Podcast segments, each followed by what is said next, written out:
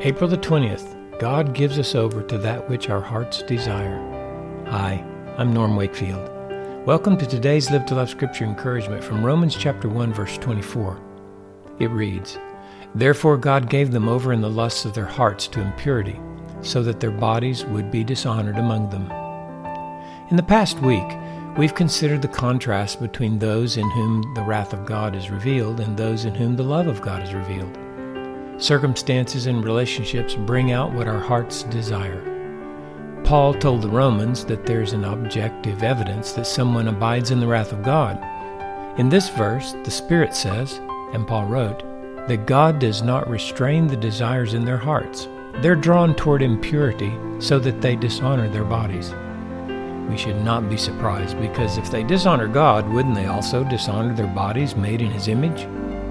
The point here is that there are no boundaries to their lusts, which Paul will explain in the next few verses. God shows they are under his wrath by giving them over to the lusts or desires of their hearts. This is also true of those who are united with Christ by faith. It's just that their desires are different. God also gives them over to the desires of their hearts. However, rather than lusting for satisfaction from impure use of their bodies, those who are justified by faith in Jesus desire to find satisfaction in pleasing God with their bodies. They desire to express the love of Jesus to those around them. Today, God will orchestrate circumstances and relationships in your life. Then He will give you over to what your heart desires. Hopefully, to love with Jesus.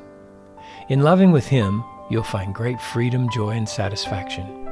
As you live to love, the righteousness of God is being revealed on your behalf for the glory of God.